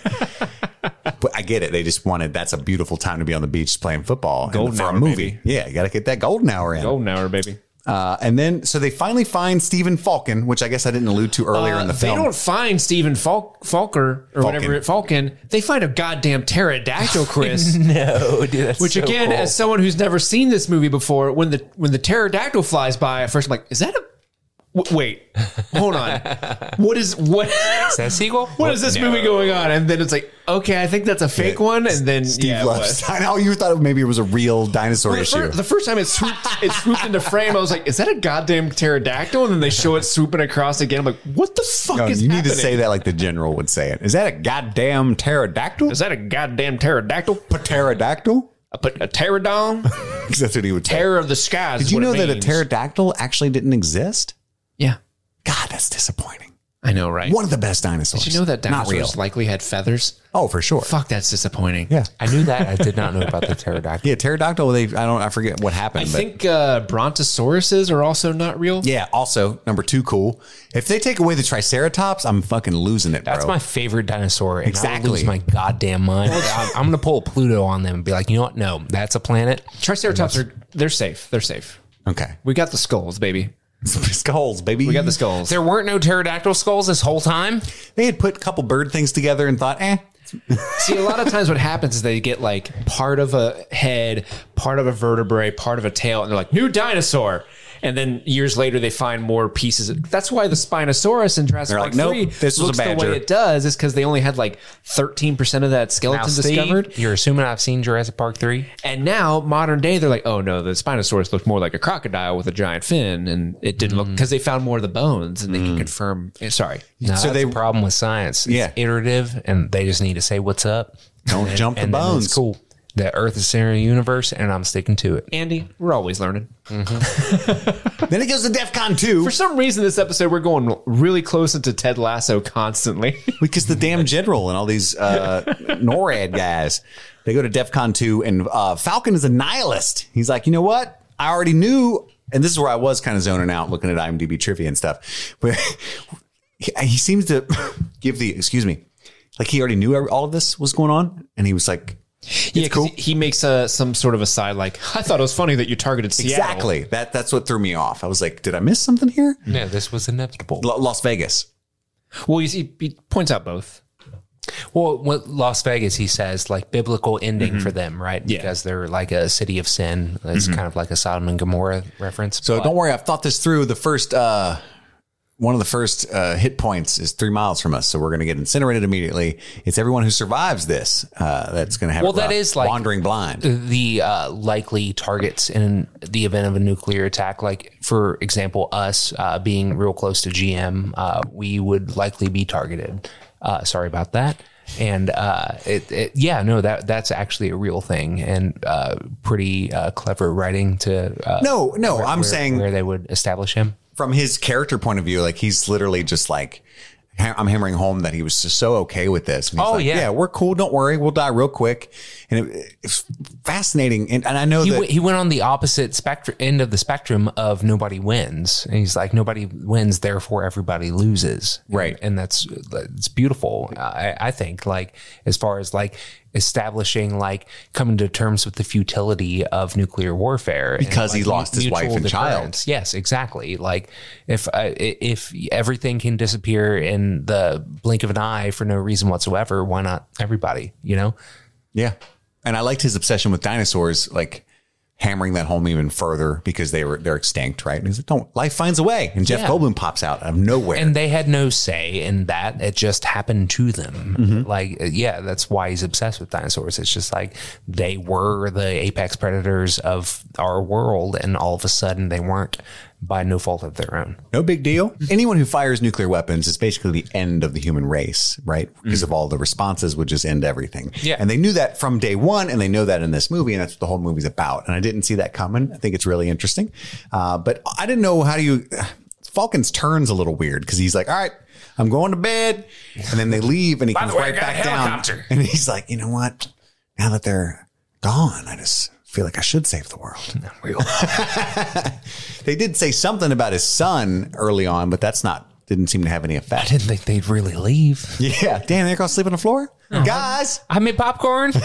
What the hell? I thought we were gonna play backgammon. I assume he likes games. That's why he programmed Joshua to like games. Yeah. Uh, any whoozle, the, uh, the- Guess Sellers of Catan? he also said, uh, I assume it'll be bees that take over after humans are gone, and that was kind of a sad thing because bees are almost gone now. Oh, sweet Oh. Yeah. summer child. It's like, oh man. And there's a really cool line that he says, nature knows when to give up. And I thought that was cool. I just wrote that down. And then is the, of course the tic tac toe analogy. You can't actually win if you're not unless you're playing with somebody really stupid, which is he didn't say that, but that's my own experience with tic tac toe. You can win. It's just Yeah. you have to play with your four year old or something. gotcha. Got him, idiot. you had X, you didn't go in the center, you fucking idiot. I like how the computer puts X in the center every single time because it's like, what else would you do? By the way, fun tidbit. I read this too. Apparently, even the dumbest computer you can imagine, and even like way worse than what they had in 1982, there's so few uh, permutations and possibilities with tic tac toe that it would have it would have figured out that it was futile in seconds. So they had to like make it a little more dramatic. Mm-hmm. Because it would have run through all possible situations in a, couple of seconds. Like, Yeah, it's only, "Brrr, it's oh, only this is nine, dumb. nine spaces. Yeah. oh, this is dumb. Never mind, we're good. So they, they had to trump it up a little bit. Uh, and then we find out that David can't swim because they were looking for a boat. And she's like, uh, swim the three miles that we need, you know. And I like how she this says, is my moment. And he's like, no. You grew up in Seattle and you can't swim. And I was like, it's- I mean, I know Seattle's a coastal city, but Yeah. isn't it kind of cold up there most of the time? Yeah, is that a thing for Seattle residents? I like They that it was smell in it? Seattle, though, because it's the technological um, capital of the country, right? So it Yeah, Starbucks. kind of makes sense that he would be like an early adopter of got that computer space stuff. needle. It came from space. It did. Uh, and then that space needle. that's when Falcon shows up with the chopper, and they really milk the chopper uh, tension. Oh my god! And like, I feel like the DP had been so fucking pissed about all the footage that they got of that because it's just like blown out lights the entire time. Yeah, know what I'm saying? just yeah, just It's like fla- searchlights. flashlights on Matthew Broderick and Ali Sheedy, and then like pan up to the helicopter, but like they just didn't like adjust the. They wouldn't need to Aperture film it right. at all. They just the make ADR the noise, you know, foley the noise in and show the lights because Yeah. ultimately it's a it's a night shot of a helicopter. So yeah, it wasn't. Cameraman's like, "This looks fucking awesome." Editor's like, "This is all we have." This is trash, buddy. I did the best I could. Uh, and things escalate very quickly. They're like all of a sudden racing to the the NORAD base in a jeep and all kinds of shit. The jeep wrecks, trying to get through the gate. Another fun trivia bit. That was an accident. The jeep was not supposed to wreck. oh, It looked like it. It looked great. Yeah, that was that was an a- absolute accident. It was supposed to drive right through the gate, and uh, they just used that take. Like shit, everybody okay? All right, that was cool. All right, we need coverage of you recovering from that accident. Let's go. Uh, and then Don't touch it. Don't touch the vehicle. We have to use this still. my notes get sporadic because not a lot like happens plot wise, uh, technically. Uh, but it just says Joshua won't stop. Uh, and then I have your new defense system sucks as my note. Joshua won't stop trying to play games. Uh, Right. He's like, let's play chess. No, let's play poker. No. Uh, and then he's Well, like, that's not what I meant. I think Joshua won't stop was in reference to uh, even uh, what's his name Falker couldn't stop him from firing the missiles. Oh yeah, like they, they- successfully figure out that they believe them that it's a game and the Soviets aren't really attacking. Yeah. But then it gets another layer of conflict because Joshua won't stop and now he's Yeah. going to play his side of the game where he actually Sorry, does I have mixed up missiles. Matthew Broderick with Joshua. That's like the one name that sticks sticks in your brain throughout the whole movie. It's like everybody's named Joshua at this point. yeah, we're all a bunch of Joshua's Joshuas. like, you these goddamn fuck your fucking computer. I love the line, and again, another Steve moment where uh, it's a little unbelievable, but I, I dug it. That this kid that they were chasing as a Soviet spy is still definitely just a kid, though. And they're like, uh, oh, let's, let's let the kid figure it out on the computer. You know what I mean? That's Ali Sheedy's the one that's like, let him do it. And Yeah. They're like, okay, Ali Sheedy. okay, also kid. Hey, That's that- cool. Hey, that girl works out a bunch. We should listen to her. And then she Look got at them big socks. and then they look at uh they look at the general like, hey, should we let the kid get on the computer? And he says, I'd What the piss hell? I'd piss on a spark plug if I thought it would help. Yeah. I'm like, yeah, that's he's got a point there. Well, sir, it I would shouldn't not. be here. all right. So then uh, he- it all ends up in a game of tic tac toe. I thought chess was going to work because they originally wanted to play chess at the beginning of the movie. He types chess and it's like, "Brr." I was like, oh shit, what the hell? And ultimately, he, uh, what what plot line is this like where you get a computer to like short itself out in a loop? This has happened in, in a movie sense where they like they make a computer solve an impossible problem until it shorts itself. Yeah, it happened. yeah, it's happened in, in several movies, but none none of them are coming to me right now. Yeah, all I'm thinking of right now is Dormammu. I've come to bargain. Dormammu, I've come to bargain. That's what if he's Dormammu? I've come. Dormammu, let's play tic tac toe. Ooh, that would really fuck Dormammu up. I, I want to be X this time. And then uh, the only winning move is not to play, which is of course overtly about nuclear war. How about a game of chess? Wonderful ending. That's so good. What a weird game. The only winning move is not to play. How about a game of chess? That's so good. That was the computer's words. Damn it. Cheating bitch. and then Kurt Russell pours bourbon onto it. Yeah. That was also a The Thing reference. You can find that at patreon.com slash streaming things. I uh, I did like And then he kisses her randomly. I like a good end of movie kiss, but the fairy stuff was just completely out of place. God damn it. I do have a couple notes for in the scene. There, I really like the line. This is before uh, uh, Joshua kind of takes over everything else when they're trying to like, oh, is this actual simulation or not? Where uh, F- Falcon tells the general, you know, it's a machine. You don't act like you act like a person. Don't act like a machine. Like That was a I like cool that. speech, yeah. Um, and I, I love the the mirth overall when they when they realize that it was just simulation and like it cuts to the like when it first happens, Matthew Broderick is the first one to go, all right, yeah, and then other people start cheering, and then it cuts to the general who's like, all right, and he like does the same line delivery. This is what I'm doing as And well. everybody's like, yeah. I'm hip too. Uh, and then during the final scene, when uh, Joshua's running through the tic tac toe and all the, the lights are going bananas and they're they're cutting up the shots of people That's with lights so cool, flying though. up, and then they would show the scene. There are the the screens of like the different simulations that are happening constantly. There's one shot that made me laugh because it's so dramatic. Like everyone's like, "Oh, what's happening? Oh, the screen! Oh, what's happening? Oh, the screen!" And it cuts to a screen and just what appears to be just a dude just cat this you know nonchalantly walks across the screen like he's not panicked it's just a dude like well i'm gonna go hit the donuts uh because cheryl brought them uh and i'm gonna get those before everyone else gets it and it was just such a funny like so much tension and then there goes doug I did have a doctor's appointment. I let my boss know. uh you guys have fun uh, i gotta go get my wisdom teeth pulled Can we unlock the vault door things? oh damn we're on lockdown Is def- what does what's the DEF CON? i gotta go i gotta call dr shannon i don't know Damn it, Steve. that was all you come up with. That that harkens back the uh, don't be a machine, be a, be a human or whatever. Uh, that harkens back to the beginning of the film that we were talked about earlier, like the foreshadowing that I said where. uh, Uh, the people are like, "Hey, this is our job. We're supposed to press the button," and they're like, "No, uh, that's beautiful. Uh, it's obviously like wonderful anti-war, like call it propaganda if you want, but uh, uh, obviously a very well-established uh, theme that they set from the m- moment the movie started and paid off beautifully. Honestly, I think that the writing in this film is phenomenal. Like really, really, really good. Yeah, it's really tight script stuff, like David Except for what they did with Ali Sheedy. David Kep stuff, except for yeah, the underdeveloped Ali Sheedy character for sure.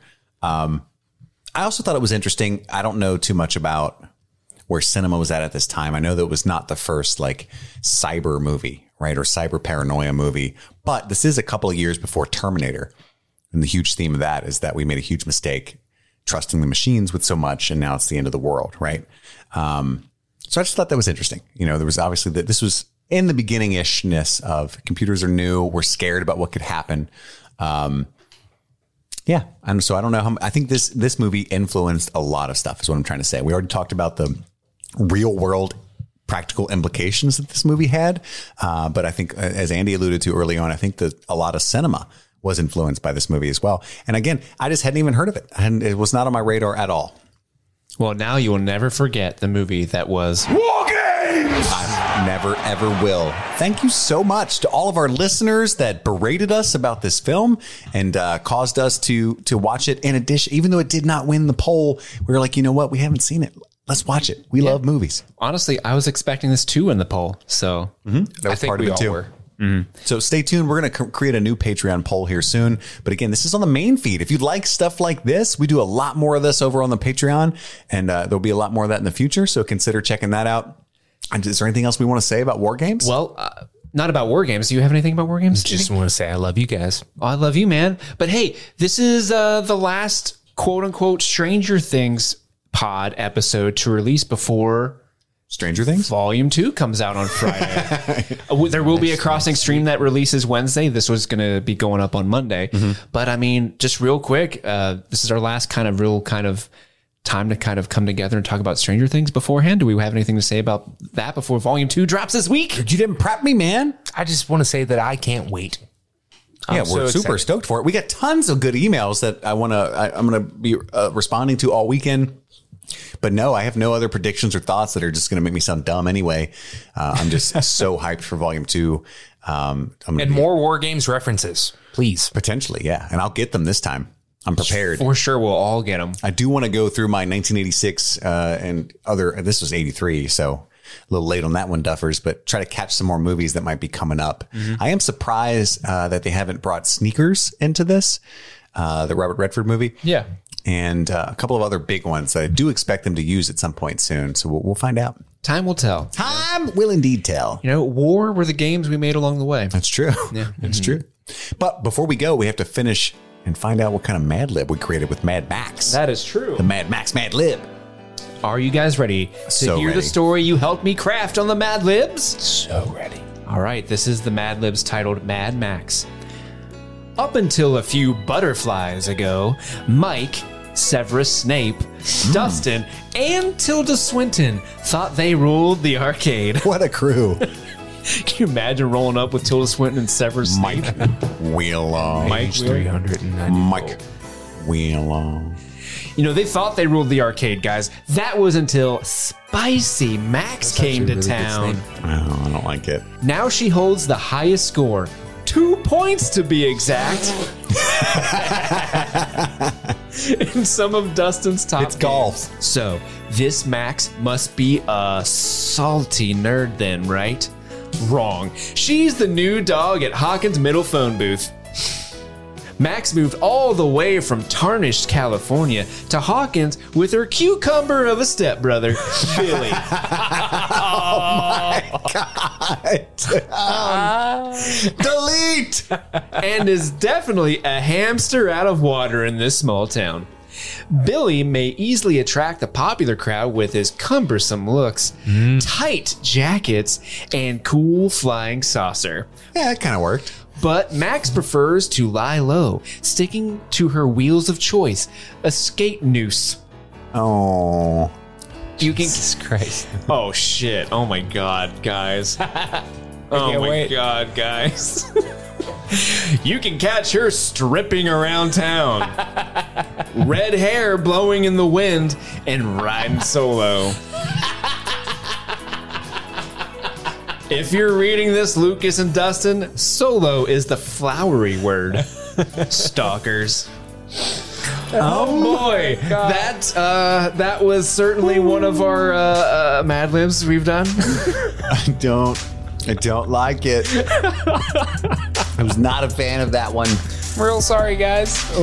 That's all the time we have for right now. We look forward to talking to you very, very soon. My name is Chris, I'm Andy. And I'm Steve. and this was Streaming Things.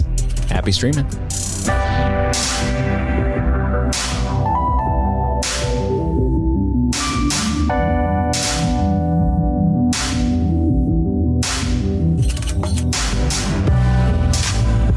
Chris, Yes. well, you know what time it is. Is it patron time? It is Patriot time, and he's yelling from the bathroom, much like Matthew Broderick does in War Games. Mm-hmm, Uh, we're here to thank the patrons. They are so kind enough to give us monies. Thank you. We need to thank Phil, Carmelita, Carrie, Enza, Thank you. Cake, Thank you, Cake. Katie, Jimmy, Sarah, E. Lopez, Thank you. Kyle, Tomas, Shay. Thank you, Stephen the Fifth, A. Wells, Danielle, Kimberly, Andrew, Rockin' Robin. I just added the Rockin'. Thank you, Rockin' Robin. Rockin', but I like the term Rockin' Robin. Thank you, Michelle. Thank you, Ashley, Jade, Mindy, David. I hope you're not David from War Games. Jocelyn, Amelia, Katharina, John, Jared, Orion, Jacob, Reese, Marcuse, 1850. We settled on that's how we're going to pronounce it now. Marcuse, 1850. Thank you. Mike, Lady Priss, Cody, Gavin, Casey, Crypto, Holic, Cryptoholic. AJ, Hannah, Joel, Tyler, Jessica, the Reed family, Katarina, whoop whoop, Reed family, what up? Uh, C- Carlo, Adam, Jeanette, Andy, not the one on the show though, Sandra, Different one. Emily, Aaron B, Aaron A, Amanda, and Glenn. Thank you guys so much. That's a lot of names. Thank you so much, everyone. We love you. Bye. Love you. Bye.